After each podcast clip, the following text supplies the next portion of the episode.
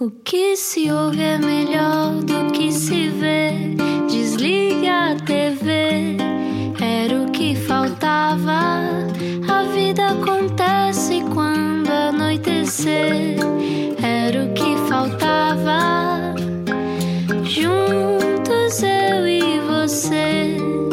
Atenção ao sinal, está verde. Eu- Liga o microfone, Era Rui importante Maria. ligar o microfone, estava a olhar para o meu sinal que neste momento estava, não estava encarnado, que é como deve estar o sinal do estúdio, que é onde está ligado. Bem-vindo à Rádio Comercial, olá, eu sou o Rui Maria Pego e este era o que faltava. Olá, eu sou a Ana Martins. Hoje vamos falar de cinema. Yes! Nós, nós gostamos os dois muito de cinema, não é? E quase toda a gente gosta de cinema. Acho que não há ninguém que não goste Eu de uma boa história. música, não é? Eu acho que há pessoas que dizem que não gostam de música, desconfiar sempre dessas pessoas. Sim. Mas eu acho que cinema, e sobretudo numa altura em que o cinema está a atravessar uma enorme transformação, Uhum. também devido àquilo que nos aconteceu a todos, que esta pandemia deitou-nos muito abaixo, mas deitou-nos deitou também abaixo a- a- o setor do cinema que teve que arranjar maneiras de se reinventar quando Já não há se tem salas abertas. a reinventar, não é? Mas Sem agora dúvida. ainda mais eh, notório. Sim, o- os hábitos de consumo também mudaram. Será que ficam assim? São conversas para ter com a nossa convidada de hoje. Quem é?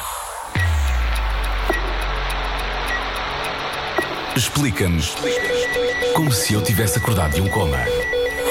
Sabe o que é Netflix, HBO e por aí? Então saiba que há uma plataforma de streaming chamada Filmin dedicada ao cinema independente. A diretora em Portugal chama-se Annette e, embora tenha nascido no Equador, passou a segunda infância e a juventude em Portugal. Uau! A net do Gicin, depois de ter vivido nos quatro cantos do mundo e depois de programar, por exemplo, a Semana da Crítica do Festival de Veneza, regressou a Portugal em 2015 eh, para ajudar e impulsionar a Filmin nas nossas vidas, ou seja, identidades de todo o mundo a entrar na nossa casa através do ecrã. E é lá, por exemplo, que está a decorrer a Monstra, Festival de Cinema de Animação de Lisboa, até 4 de Abril. Portanto, agora connosco a Neto Gicin. Olá! Olá, boa tarde. Bem-vinda! Obrigada. Que bom conversar contigo, Anete, bem-vinda. Tu- a tua língua mãe qual é? Isto começa logo com uma, com uma pergunta difícil. Tens várias, não? Tenho várias, sim. Acho que, hum, bom, é, o meu pai é chileno, por isso em casa falamos sempre espanhol. O espanhol ah, é uma língua mãe. A minha mãe ah, é húngara, por isso o húngaro também entrou ah, na minha vida muito cedo. Mas tendo crescido em Portugal, o português também, que é a minha língua mais coloquial. Então, como é que dizemos bem-vindos em húngaro? Bem-vindos a- ao programa, por exemplo? Ah, Uma maneira fácil seria uh, Sziasztok. Siostok. Siostok. Ok, Siostok. À rádio comercial, Anete do Gicin. Bem-vindos! Bem-vindos, bem-vindos. Eh, falamos, já falámos um bocadinho sobre o teu percurso, mas eu quero saber como é que foi esta história. Então, os teus pais são de dois pontos diferentes eh, do mundo. E como é que se encontraram? Onde é que se conheceram? Um, bem, o, o meu pai, chileno, ele teve de, digamos, de fugir do Chile na altura do, do golpe de Estado de, de Pinochet e obteve um, asilo político na Hungria. Ah, e então foi aí que conheceu a minha mãe. E os meus pais são ambos jornalistas. Um, Agora, na, na altura, a minha mãe ainda não era jornalista, o meu pai já era jornalista, e, e estamos a falar dos anos 70. E no, no 75, o meu pai foi destacado para Portugal, no verão quente. E, e ele veio para cá para cobrir, digamos, a, a toda a situação ah, portuguesa e ficou apaixonado por Portugal. E então raptou a minha mãe da Hungria e vieram, vieram para cá e casaram cá e tiveram dois filhos aqui em Portugal, os meus dois irmãos mais velhos. Uhum. E, e depois foram destacados o meu pai para Nova Iorque e depois para o Equador e foi aí que eu nasci. Nasceste onde? No Equador, em Quito? Em Quito, sim. Como é que é Quito? Eu nunca fui. Gostava não me de ir. lembro. Não te lembras? Não ok. me lembro.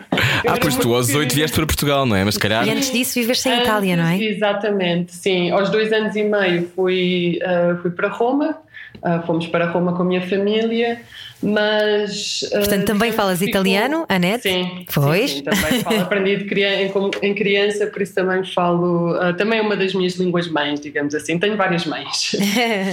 Um, mas digamos que ficou, para o meu pai ficou mesmo o bichinho de Portugal. Então, a uma certa altura, ele quis eh, largar o caos de Roma e voltar para Portugal. E foi assim que chegamos cá. Chegaste cá aos 8 anos, Uhum. eh, onde depois vives a tua infância e juventude. Anos 80, então? Anos 90. Anos 90. Anos 90. E quando é que o cinema aparece na tua vida, Anete? Aparece por acaso, ah, porque eu estudei História Moderna e Contemporânea. Já estive aqui a ver, somos uh, colegas, porque eu também ah, é? tirei História, sim. ah, que engraçado. Só que eu tirei muito mal, tu deves ter tirado muito bem, que eu demorei muito tempo a acabar. depois também ainda demorei alguns aninhos, mas sim, mas sim depois fui, hum, fui fazer Erasmus para, para Trieste, na Itália, no Nordeste da Itália. E foi ali que, por acaso, uh, entrei no mundo do cinema. O meu vizinho era um realizador, uh, que depois me arrastou para os festivais de cinema. Depois ali conheci uh, outras pessoas que precisavam de alguém que falasse húngaro e italiano para fazer umas, umas traduções num casting num filme. Então fui levada para Budapeste para fazer de tradutora hum. e depois aos poucos comecei a trabalhar como assistente de realização, assistente de produção, até que comecei a entrar depois no mundo dos festivais de cinema.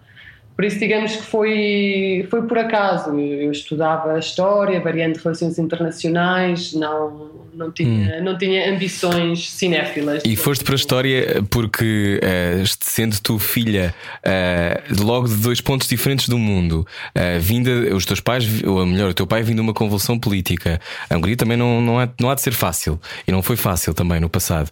E continua a não ser muitas vezes. Mas não. há esta. Sim, não vamos agora falar sobre isso para não deprimirmos já mas uh, há aqui uma zona de estar sempre com uma espécie de janela aberta para o mundo. A história foi uma maneira de tentar relacionar uh, todos os mundos por onde passaste. Sim, exatamente. Acho que eu precisava de compreender um bocado as minhas origens, até porque a família da parte do meu pai é, é de origem croata, enfim, tinha tudo a ver com fluxos migratórios e, e, momentos históricos importantes. Então, também na minha vida, a minha casa sempre havia estes jantares e almoços com pessoas hum. políticos e, e, e, eu precisava de compreender um bocadinho tudo o que, que girava à minha volta. E, e, tendo os meus pais também como jornalistas e estando sempre muito, muito atenta, digamos, à atualidade achei que, que era uma maneira de compreender eh, não só a mim mesmo e, ao, e um bocadinho também vida de filme, a net.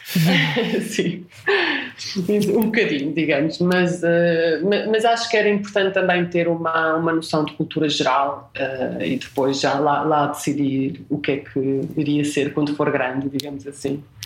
Anete, uh, a vida do cinema é, em meu entender, é um meio muito bonito porque uh, só funciona porque é um coletivo de pessoas que estão a trabalhar juntas e, e há muitas peças na engrenagem, uh, há muitos detalhes pequeninos. Aliás, basta ver uma ficha técnica de um filme, não é? Para percebermos Sim. como aquilo pode ser assim completamente avassalador. Quando é que tu te apercebeste dessa magnitude, dessa dimensão do cinema? Acho que foi logo, foi logo quando conheci o meu vizinho e reparei que havia umas grandes andanças de pessoas para trás e para a frente, só na produção de uma curta-metragem. E, e apercebi-me também que acho que não há não há cinema sem paixão. Acho que é uma profissão que requer também muita, muita dedicação e muita paixão a nível pessoal também. E é o que eu sinto também com, com a minha equipa de filminho. Somos muito poucos, uhum. somos, digamos, quatro pessoas, duas a full-time e duas a part-time, que gerimos toda uma plataforma a nível nacional.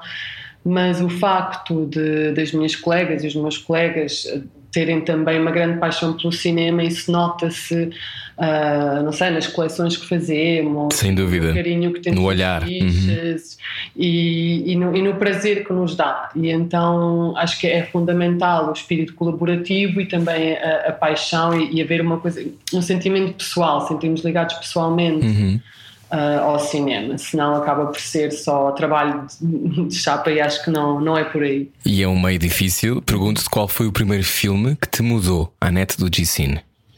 Um, Acho que foi antes de, de, de começar a, a trabalhar em, em, cinema. O meu pai já, já via muito cinema clássico italiano uhum. e, e acho que os, os filmes do Monicelli e, e, do Fellini, um bocadinho mais tarde, uh, deram-me um bocado, especialmente o Fellini, uhum. uh, esse, esse, essa abertura ao mundo onírico que. Uhum que foi, digamos, o que, o que, despertou mais a minha, a minha paixão, este, este universo onde tudo é possível no cinema. Uhum.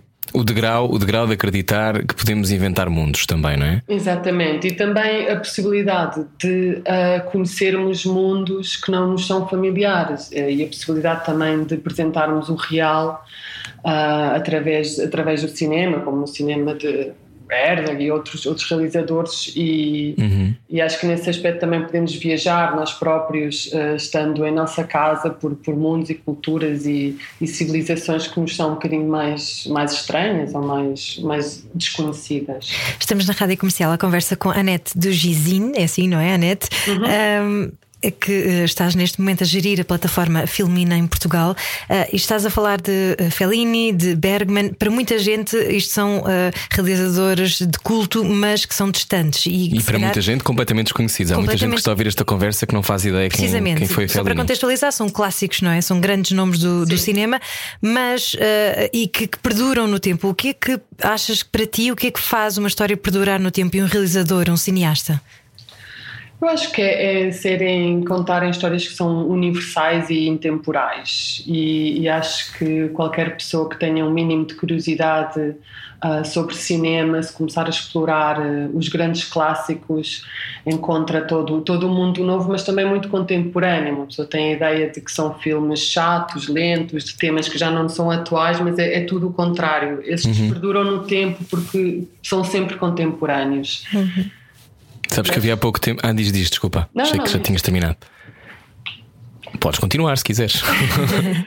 Não, acho, acho que, que hum, em filme é uma boa, uma boa janela para este tipo de exploração. Se calhar pode ser um bocado intimidatório ao princípio, ok, agora vou explorar os grandes clássicos. Mas, mas sempre é melhor do que ir sozinho para a cinemateca, como eu fazia, e sentir-me muito pequenina ao pé dos intelectuais. Sim, também, também acho que é importante, porque os filmes também têm de ser vistos no grande ecrã. Mas se quisermos dar uns primeiros passos e só tentar, se calhar se não gostarmos, podemos parar, podemos mudar digamos, para, uhum. para dar os primeiros passos explorativos, acho que o Filmin pode ser uma boa, uma boa plataforma. Então já, já vamos explorar uh, o Filmin ou a Filmin, mas antes eu quero saber uh, como é que foi esta história de durante 10 anos tu viveres em vários países da Europa e da Ásia. Tu viveste entre Budapeste, Lisboa, Praga, Bristol, Roma, Edimburgo, Trieste e Osaka no Japão. Já falaste de alguns destes percursos. Viveste em Osaka? Como é que isto aconteceu? um, digamos que eu, quando acabei a faculdade em, em, em Portugal, uh, senti também aquela necessidade de, de sair um bocadinho, de, de, ver, de ver outros países e outras coisas. Já tinha feito Erasmus, mas uhum. um, depois fui fazer um, um mestrado uh, a Budapeste e vivi noutros países. O Japão apareceu um pouco por, por acaso uh, e vivi lá um ano em, em, Osaka, num bairro muito, muito interessante, porque era uma espécie de coletivo de artistas onde o, digamos, o dono das, das várias casas, que eram casas bastante humildes, uh, só alugava casas a, quem, a pessoas a que ele achava interessante ou que poderiam contribuir para, para o, digamos, para o bairro. o ambiente, exato, para o bairro artístico no qual se encontrava. Uau! E, hum, então, que pessoas é que moravam perto de ti, Anete? Que tipo de, de artistas é que moravam perto olha, de ti? Músicos de noise, uh, bailarinos, uh, pintores, fotógrafos. Uau! E tudo gente que mal falava inglês, por isso. e eu não aprendi japonês, admito. Por isso... Um ano e consegui. Então, como é que falavas? Eles, eles não falam muito inglês, pois não? Não, não, mas ficamos grandes amigos através de gestos, um bocadinho de álcool, um bocadinho de. Ana já foi ao Japão também, não sei se tem a mesma experiência. Tenho um bocadinho, sim. É muito difícil encontrar as pessoas que falem inglês, de facto.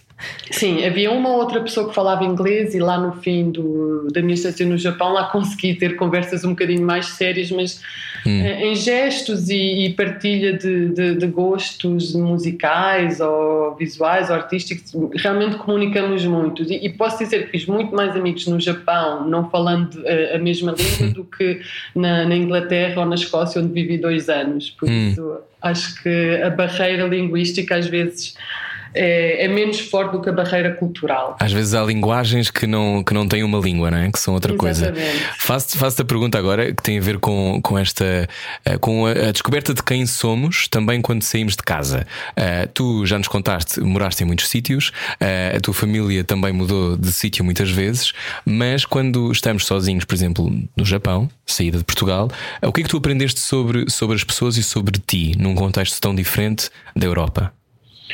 Bem, acho que o, o Japão ensinou-me que uh, somos uma civilização diferente. Ou seja, eu tinha vivido em países de culturas diferentes, mas digamos os, os códigos dos nossos valores base eram uhum. os mesmos. Uhum.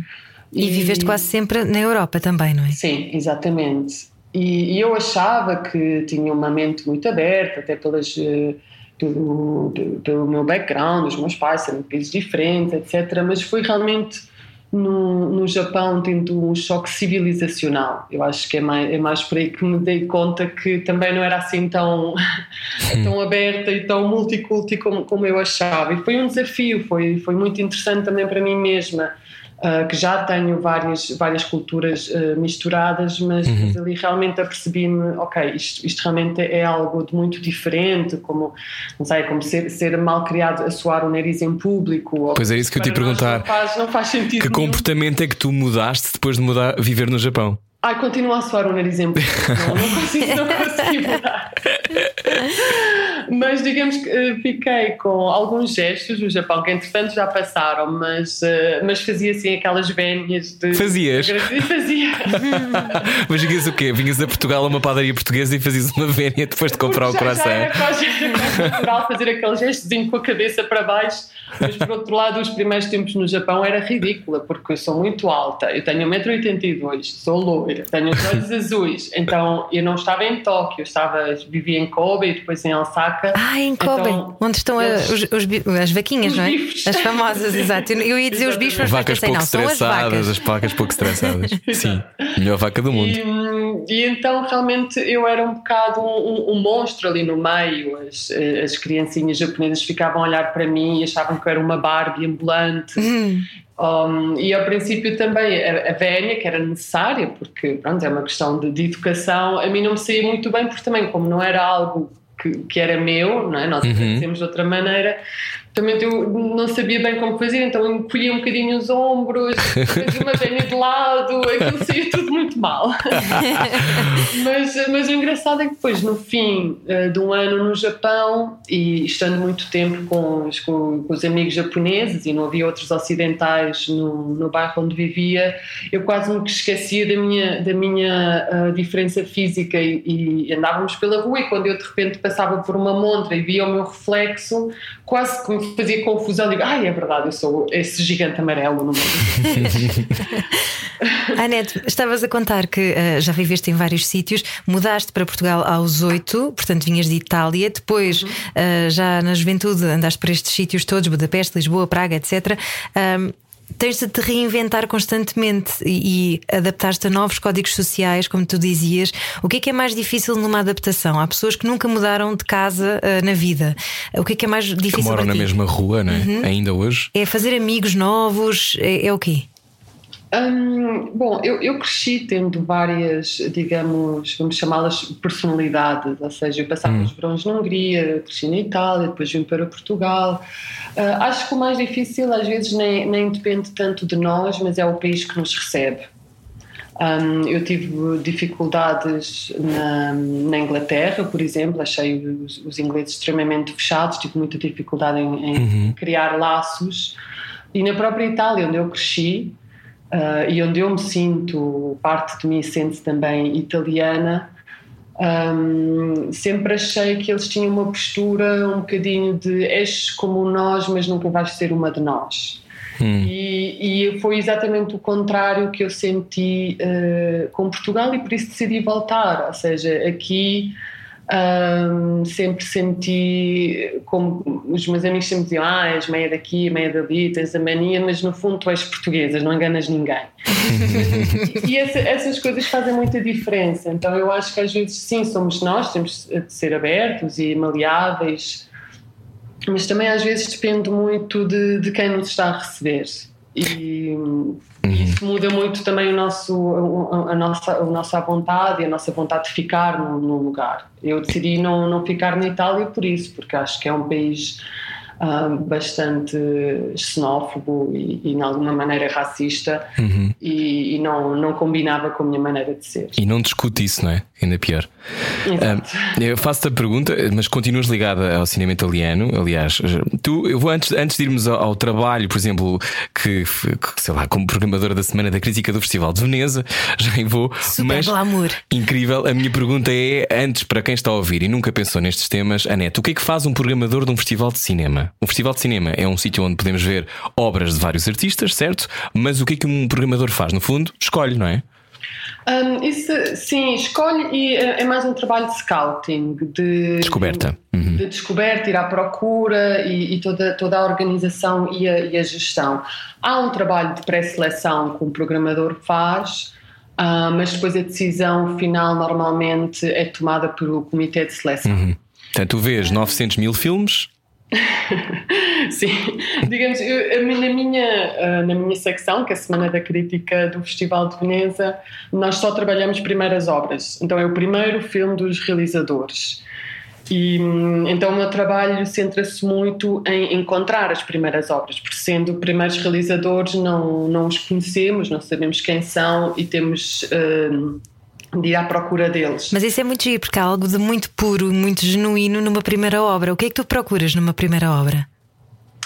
Um, eu acho que né, as primeiras obras que funcionam, funcionam melhor, a meu ver, são, são as obras mais, mais íntimas, digamos assim, quando o realizador se, se expõe e, e, conta de alguma maneira a sua própria história, não literalmente a sua biografia, mas digamos de alguma maneira que conte algo que é muito, muito próximo e muito, muito íntimo. Há quem diga que estamos todos a tentar fazer terapia quando estamos a fazer, eh, ou seja, um livro ou um filme, ou seja o que for, não é? A primeira obra normalmente é para fazer terapia. Sim, muitas vezes, muitas vezes é, ou procurar novas linguagens. Nós também estamos sempre à procura de, de novas maneiras de fazer cinema, novas narrativas, novos géneros, uh, procuramos muito uh, o que são formatos híbridos. Uh, obviamente a novidade. Um, mas o que eu gosto muito de trabalhar nesta, nesta secção é que, é, é que há uma emotividade muito grande, porque depois, durante o festival, que no nosso caso não há muito glamour. Normalmente os, os, primeiros realizadores são mais, são mais humildes e, e, e, o que há é muita emoção de verem pela primeira vez o primeiro filme deles num grande ecrã, num grande festival. Uhum. É, é, um momento muito especial para eles e eu gosto muito de poder estar lá para, para os acompanhar nessa, nesse lançamento para, para, para o, mundo. Nós entrevistámos há pouco tempo a Ana Rocha de Souza, que ah, de resto sim. fez um, um, extraordinário, foi um acontecimento, não é? Ela sim, ganhou sim, seis prémios, não é? Quatro prémios do festival e depois outro, oh, corrijo-me. Com o filme Listen. Com o filme Listen. Ganhou um dos prémios mais importantes de Veneza, que é o melhor prémio para a primeira obra transversal de todo o festival. Uhum. E como vocês viram, ela estava muito emocionada. Muito. Foi um momento muito emotivo para, para ela. Oh, Explica-nos, Anete, o que é que significa uh, o Festival de Cinema de Veneza? Nós ah, estamos, as pessoas estarão mais habituadas aos Oscars ou a outros, não é?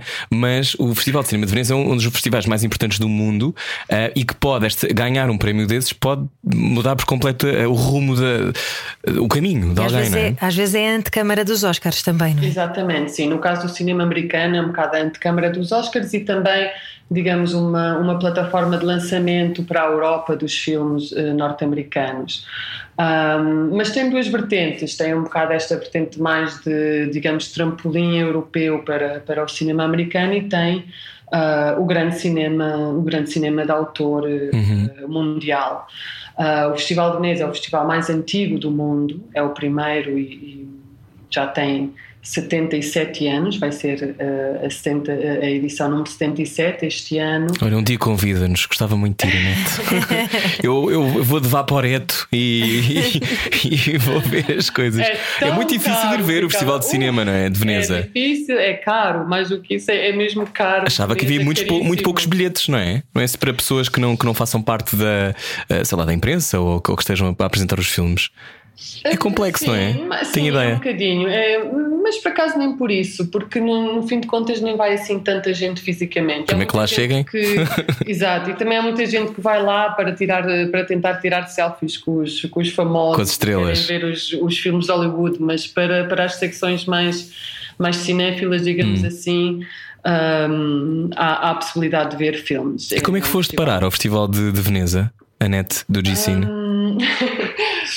Bem, eu, eu, estava no Japão quando me chegou um pedido de, de, entrevista para ir trabalhar para o mercado de Veneza, ou seja, mais ligado à, à indústria. Hum. E fiz as oito entrevistas que precisei de fazer para conseguir o, oito? o trabalho. não, não, foram oito, estou a exagerar, mas foram quatro. Já é muito, quatro também é muito. Sim. Mas em oito línguas diferentes. E lá, lá fui trabalhar para o mercado de, de Veneza, mal, mal tinha chegado do Japão. Um, e depois, uma vez, uma vez dentro de Veneza, depois fui convidada para trabalhar na Semana da Crítica. O salário era muito menor mas o trabalho para mim era muito mais interessante, porque a nível de, de indústria não é tão potente Veneza e interessava-me mais o trabalho de programação. Uhum. E, e, foi isso que escolheste fazer. Estamos a ouvir. Eh, Deixámos-te ouvir? Não? Estás aí? Ah, não, não, estou aqui. Estou ah, ok. Paraste de falar, ok. Estavas a tido aqui uma, um corte de ligação que nós, para quem só agora escola comercial, nós não estamos com a Anete. A Anete está, uh, acho que no escritório da Filmin e nós, nós estamos aqui no estúdio. Exatamente. Oh, Anete, vamos continuar a falar a seguir, até porque a pergunta que se impõe também é esta: que é se o cinema de autor corre ris riscos em 2021. Vamos descobrir a seguir com a Anete do G-Cine. Não era o que faltava. Baralhar e voltar a dar. Era o que faltava na Rádio Comercial. Boa viagem com a Rádio Comercial, boa noite. Hoje conversamos com a Net do G-Cine, já morou em muitos países, programadora uh, da Semana da Crítica do Festival de Veneza, uh, dirige a filme em Portugal. Do cinema italiano em Portugal. E a perguntar isso também. Seres programadora de muitos ciclos diferentes, ser a Festa do Cinema Italiano, programares no Brasil, em Angola, Moçambique, Cabo Verde, Timor-Leste. Primeiro, tu não deves dormir, imagino, não é? Não, Porque deves ver 17 vida, filmes por dia. como, é, como é que é viver esta vida? É estar permanentemente também com um pé na cabeça dos outros, não é? Sim, acho que entretanto uh, estou a começar a largar alguns, alguns dos festivais porque não consigo lidar, lidar com tudo e Filmin está a crescer cada vez mais, por isso também requer mais da minha, da minha atenção. Um, mas com, com, o Festival de Cinema Italiano, um, pronto, sendo, sendo, exclusivamente cinema italiano, também é mais fácil uh, seguir o que se passa na, na indústria e depois uh, programar para, para os diferentes festivais nos diferentes países lusófonos. E também fazemos que fazemos, digamos, o contrário também, que é um, uma mostra de cinema português na Itália. Uh, que acho que também. Qual é a recepção ao cinema português em é, Itália? Quer dizer, correu muito bem, ganhou o Leopardo, não é? Vitalina Varela também.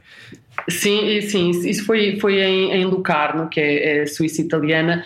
Pedro Costa. Uh, há, uhum. Exatamente. Há, há, uma grande curiosidade pelo, pelo cinema português. Obviamente, nós, nós temos que trabalhar um circuito alternativo de, de cineclubes e, e salas de cinema independente, mas uh, fizemos só uma edição, estamos a preparar agora a segunda, mas estivemos em 40 cidades e levamos também os realizadores, o Marco Martins veio connosco, o, o Ivo Ferreira também esteve na Itália. Hum. Um, e o que é que os italianos acham? De, de, é assim, eles, eu acho que nós conseguimos encontrar o, o, público para, para estes filmes e obviamente levamos o, o que nós consideramos ser uma, uma boa amostra uh, do cinema português. Na próxima edição vamos ter o Vitalina Varelo, Variações, uhum. Ah, Metamorfose dos Pássaros, uhum. Tecnoboss.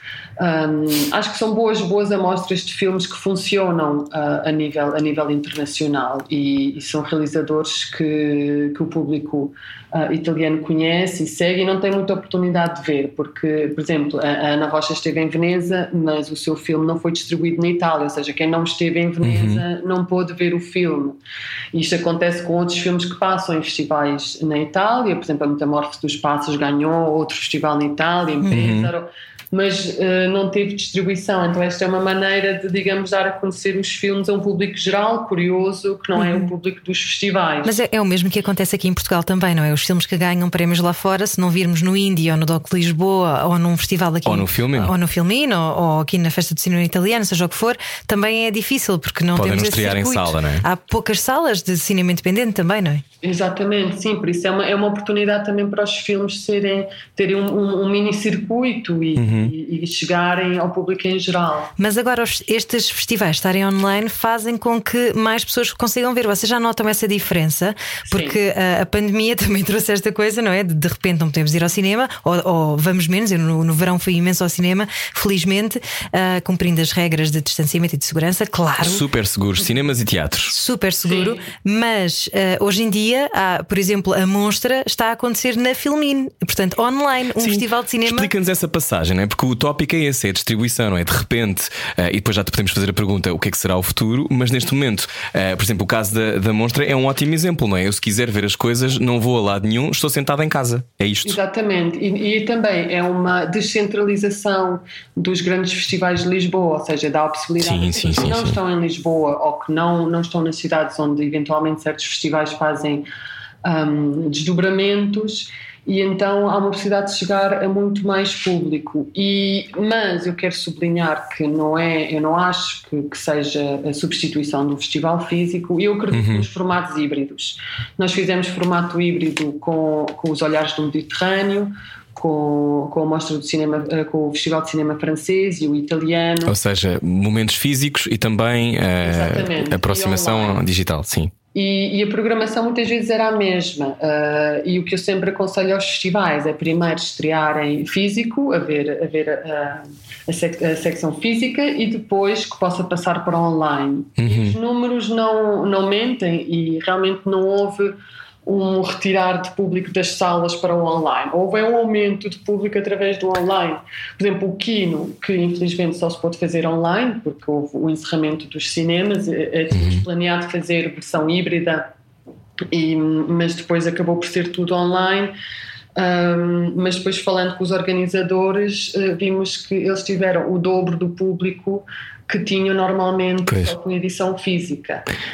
Estamos... Então é diz, uma, diz. Maneira de, é uma maneira de, lá está, de chegar, de chegar a, a, outros públicos. Claro, alguém que esteja na guarda de repente pode ver coisas que nunca veria, ou nos Açores, ou noutro ponto do mundo. Uhum. Sendo uh, que há imensos cineclubes pelo país fora, mas ainda assim é, sim, é sempre sim, mais sim, fácil, não é? é sobretudo uma... agora em altura de pandemia. E sobretudo aquilo que é novidade, não é? Que é uma coisa que é mais difícil de chegar a, a outros mercados. Uhum. Uh, faço a pergunta agora, hoje estamos a conversar com a Neto Gicini, diretora da Filmin em Portugal.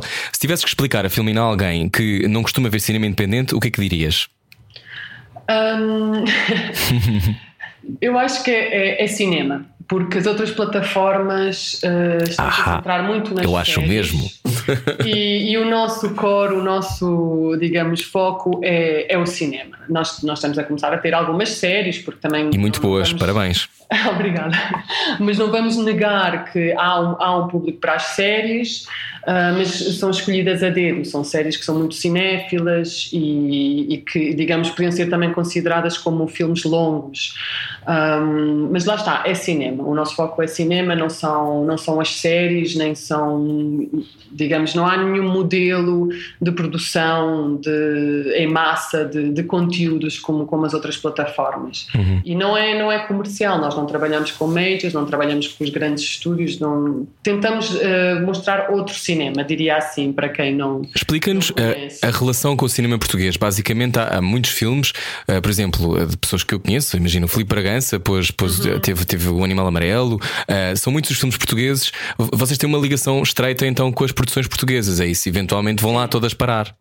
Ou quase Sim, todas, nós, imagino. Nós tentamos, nós, um dos nossos grandes objetivos é, é digamos, sermos a casa do cinema português. Uhum. Uh, ainda não, acho que ainda não nos podemos considerar isso, porque temos grandes, grandes falhas de catálogo, uh, mas mais a nível de, de problemas de, de, distribuição, ou seja, há certos distribuidores que não colaboram com, com plataformas, distribuidores uhum. majors, chamamos assim, grandes distribuidores. Eu não, não vou fazer nomes para Mas isso acontece porquê? Têm, têm medo de, de perder perder o seu fluxo de, de espectadores? Eu acho, que, eu acho, que, sinceramente é mais uma, uma política geral um, com as plataformas VOD em geral. Eu acho uhum. que estes Video demand. Uhum.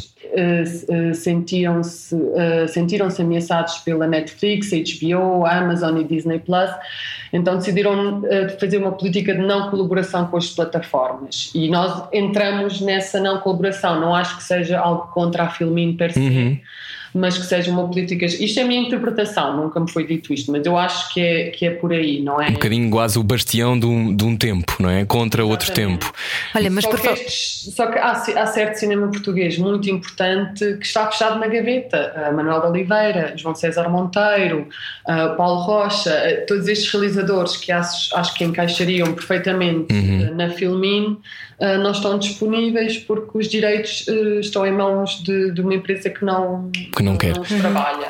Olha, achas que estamos numa altura de mudança de paradigmas? Há algum tempo que o streaming vem, vem estando a, a ganhar força, não é? O cinema, eh, para mim, espero eu, continuará sempre. Mas tu achas que isto vai mudar alguma coisa, esta questão da pandemia? Sim, é, é- é inevitável. Acho que, acho que já se estava a caminhar para, para a digitalização eh, e, e- e o streaming, mas agora foi, digamos, reforçado e, e aconteceu muito mais depressa do que, do que ia acontecer. Eu acho que isto influi mais ah, para o mercado do DVD. Eu acho que por enquanto as plataformas começam a, a- a matar o que é o DVD, mas eu acredito. Ah, eu ainda acredito, se calhar sou, sou demasiado optimista, mas, mas eu ainda acredito na- na- nas janelas do, do cinema, ou seja, que os filmes são feitos, são pensados ah, para, para a sala. E, e eu acho que há e deve haver ah, espaço para, para todos. Ou seja, acho que um filme merece a sala primeiro, ser visto no Sim. grande ecrã ah, e depois fazer todos os percursos que, que há para, para os diferentes filmes, ou seja, a, a televisão, a privada, a televisão pública, ah, o streaming, o, o Claro. DVD. Até porque há, há algo de sagrado no ato de ir ao cinema, não é? O facto de tu entrares numa sala, sentaste, ouvires aquelas palavras com aquele som, O teu naquele foco é contexto. outro. o teu foco é outro, lá está, não estás Sim, disperso. não está agarrado ao telemóvel. Não, Claro, não- claro. não- e, e não, e não, tem, não tem comparação o, o grande ecrã, ou seja, também a nível de som e a nível de imagem. Ah, não há substituição possível. Acredito, ah, sim, que o streaming ah, tem, tem força e tem, e tem a sua importância, mas eu considero o filminho como sendo um complemento, não uma substituição. Ou seja, há o que é a vida de- dos cinemas, o que eles programam, e, e acho que o filminho pode acompanhar essa vida dos cinemas. Ou seja, se há um- a estreia de um, de um filme de um grande realizador, do último filme do Ozon, por exemplo, Sim, sim. em filminho Já ouvi pode lá. ver os, os an- Exato, imagina. É lindo. E em filminho uma pessoa pode ver então os filmes anteriores do mesmo realizador. É quase como um- um- uma maneira de poder aprofundar e de, de poder, eh, digamos. eh, Aprofundar a sua continuar. relação também com aquele universo, não é? Tu achas que o cinema de autor corre risco, Anete? Não, eu sinceramente, pelo que vi que aconteceu este verão, ah, também neste aspecto sou muito, muito optimista. Ou seja, nós vimos sim que houve um grave ah, problema com os, com os multissalas, mas os pequenos cinemas independentes até tiveram mais público do que no mesmo período do ano passado, sem pandemia. Ou seja, acho que as pessoas. Por exemplo, o Ideal, o Trindade. o, Mi, eh, O Nimas. o Nimas, eh, e, e realmente houve, houve um regresso das, das pessoas que realmente amam o cinema eh, e quando voltaram a abrir as salas realmente houve, Uhum. houve, houve, houve- houve um público que, fiel que voltou. O que não se verificou nos, nos cinemas de pipocas, ou seja, quem esses ficaram em casa a ver a Netflix. um, e a ver as séries porque não, não, não tinham não podiam comer pipocas em sala Então diz-me uma coisa, agora é uma provocação. A Netflix é uma ameaça ao olhar de novos realizadores, porque o problema também é, a partir do momento, e, e a Ana contestará isto que eu vou dizer agora, mas esta coisa de haver uma. eh, Não estou a dizer mal da Netflix, eu acho que é importante que a Netflix exista, é extraordinário porque promove muitas vezes, produz conteúdo, porque produz eh, cultura, conversa cultural que une muitas pessoas diferentes, eh, produz ideias, sem dúvida, mas também pode criar uma espécie de livro de estilo daquilo que as pessoas consomem.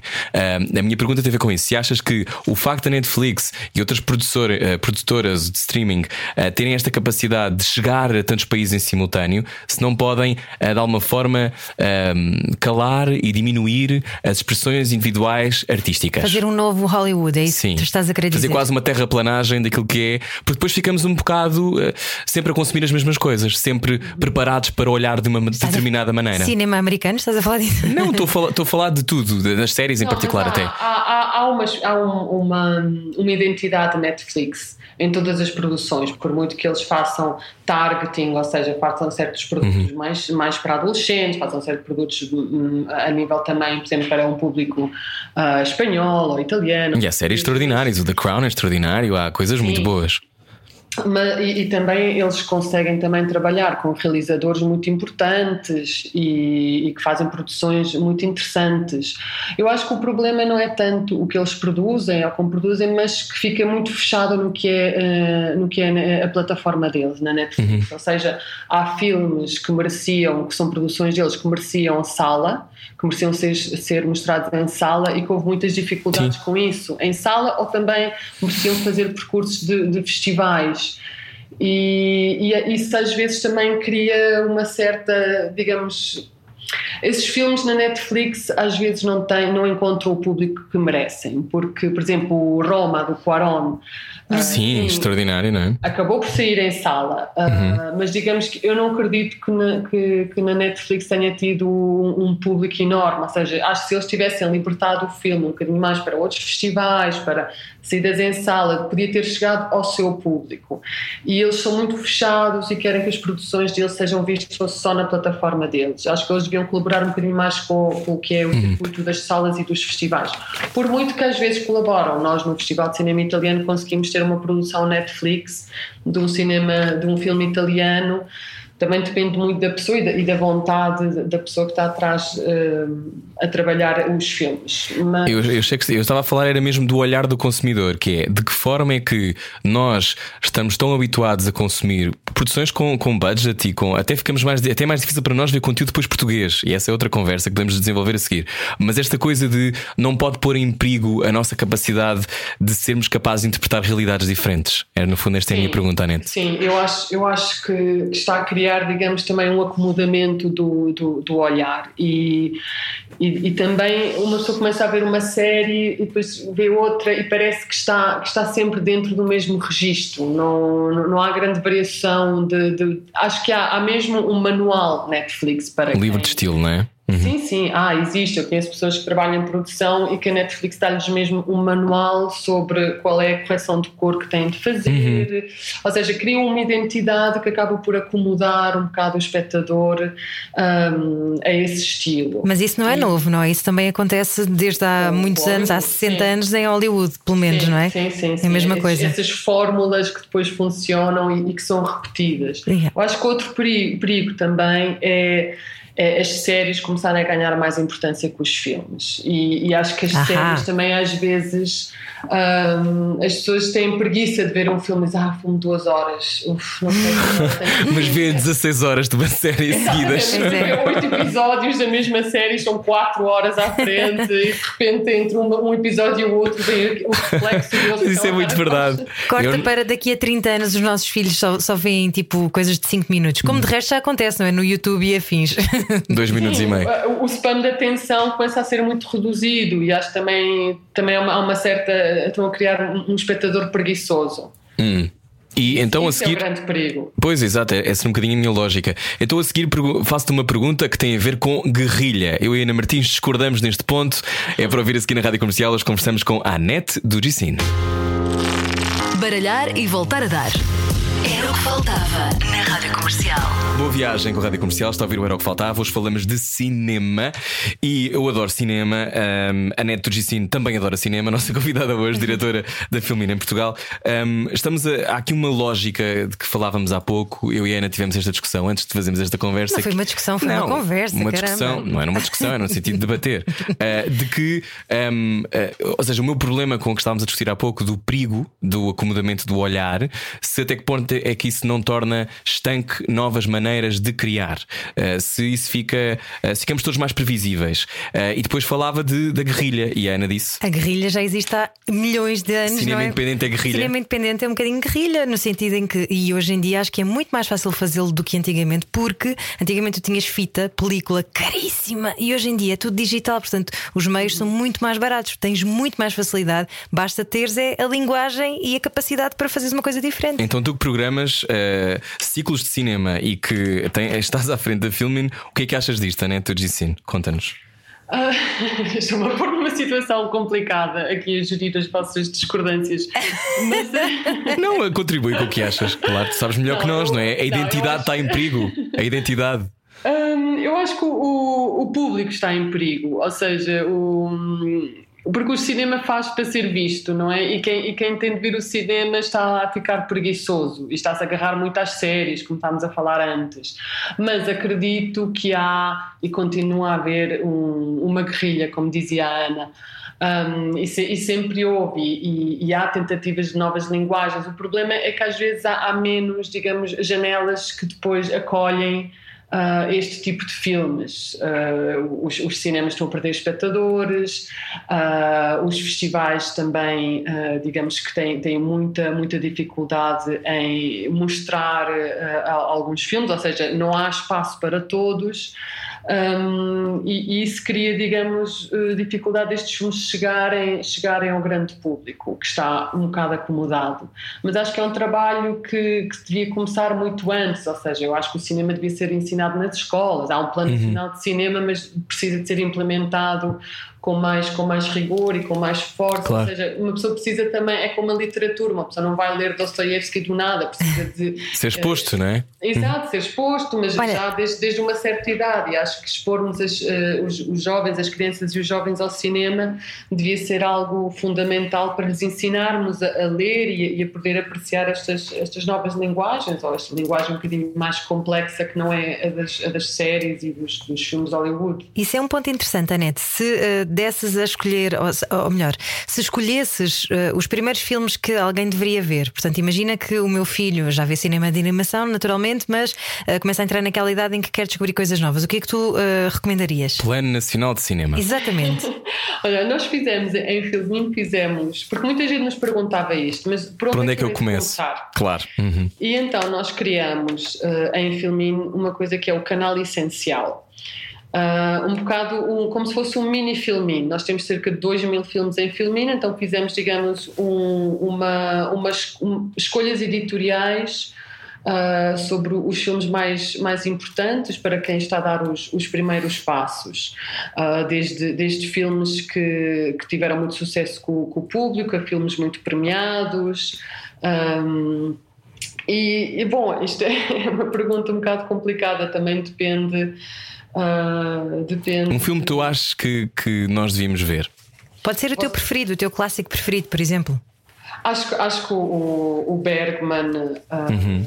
Podia ser, podia ser um bom, um bom uma boa janela porque acho que apaixona todos. Não não é não, não são filmes que, que deixam deixam nada a desejar. Uhum. e, e são sempre uma surpresa. E voltei a vê-los há, há, pouco tempo quando os voltamos a, a estrear. Sim eu vi a sonata de outono.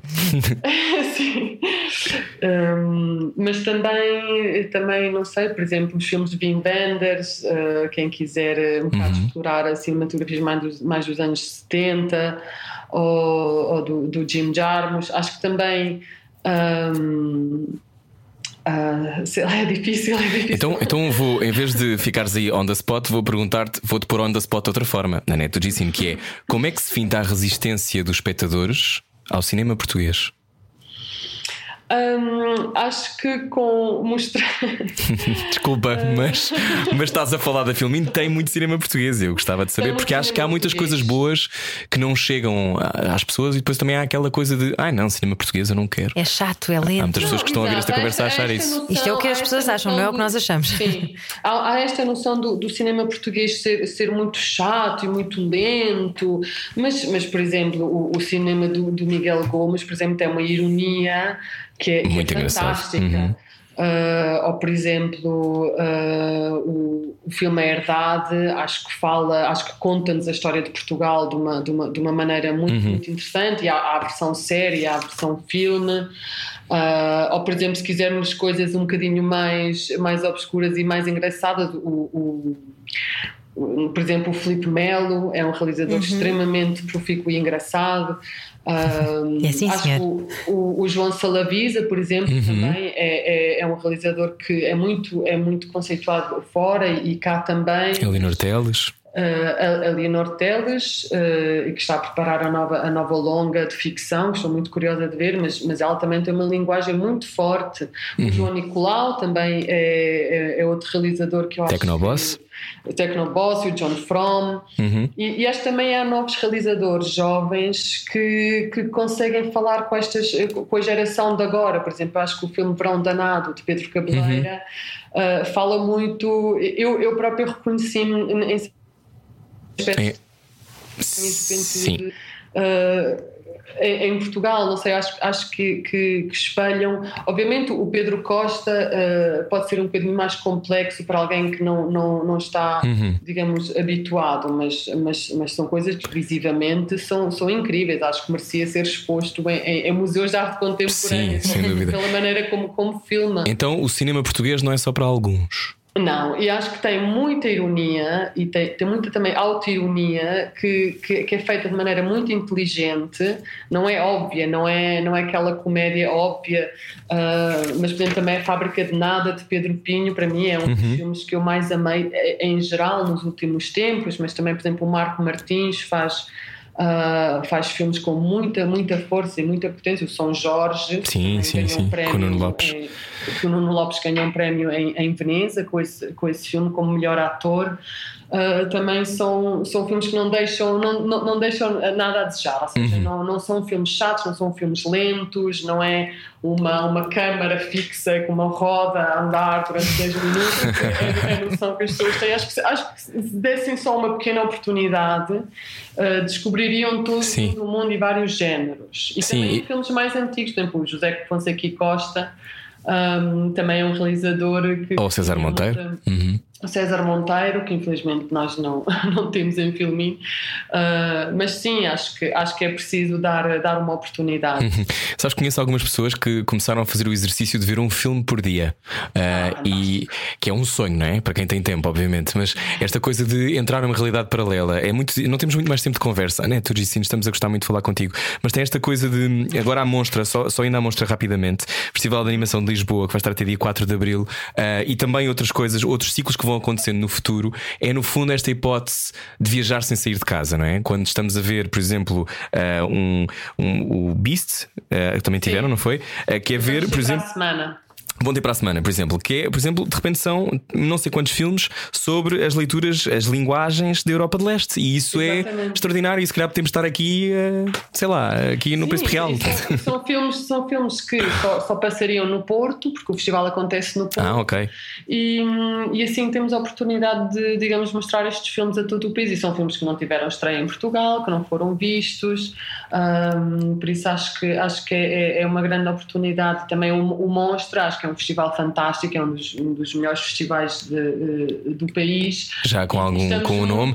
sim, estamos muito orgulhosos de, de uhum. connosco e também desta maneira também podemos trabalhar com escolas, uh, há, há, também filmes para os mais novos, há um best-of das melhores uh, curtas de animação que passaram pelo festival, ou seja, é muito completo também, não é? Não são só cinco filmes Uh, e, e, há um trabalho de, de, editorial e de programação que eles fizeram uh, fantástico. Uhum. Esperamos, esperamos poder ter mais, mais ciclos e mais, e mais festivais e darmos esta, esta oportunidade àqueles que ficaram sem, sem salas Sim. para fazer físico. Claro.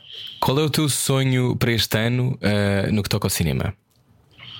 É as salas voltarem a abrir. Eu acho que é importante, mesmo sendo diretora de, de Filmin, eh, para mim é muito importante a, eh, a sala e podermos ver uh, os filmes em sala. E, e eu espero que, que Filmin continue a crescer e continue a acompanhar uh, os, o, o, que se passa na, na, nas programações físicas e, e, acompanhar os festivais, mas digamos. E falarmos uns com os outros, não é, Neto? Eu acho que o, que o que também faz falta é depois de sair de um filme comparar notas e percebemos que percebemos coisas completamente diferentes e sobre aquilo que beber um copo ou um chá, seja sim, o que for. Sim, né? sim, sim. Sim, porque também é, é, o cinema também aproxima as pessoas e é importante também partilharmos, como vocês uhum. dizem, partilharmos a nossa, a nossa perspectiva e a nossa visão do filme. E até estarmos sentados em sala e sentirmos a energia dos outros espectadores à nossa volta uhum. é, é, insubstituível. Que saudades. Anete do Gizine, porquê que contar histórias e porquê que ver histórias é importante?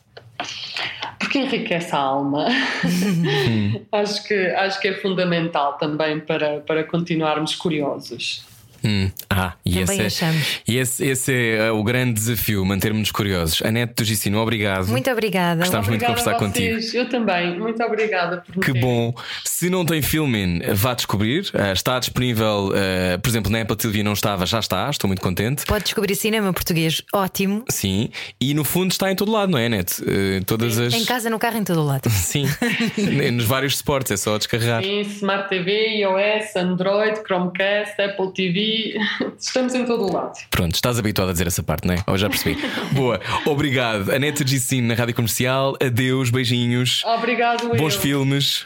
Beijinhos, obrigada, Anete. Obrigado, obrigado. Obrigado. Pode ouvir a rádio, a rádio comercial sempre, claro, mas também esta conversa em radiocomercial.iol.pt. E estão lá muitas, muito, mais de 300, não É, era o que isso, faltava. é o nosso filminho, mas é das conversas. Exatamente. Passe por lá e eh, vá ao cinema quando for possível e apoie os artistas que pensam eh, um bocadinho à frente do tempo, porque às vezes são os que nos abrem a porta.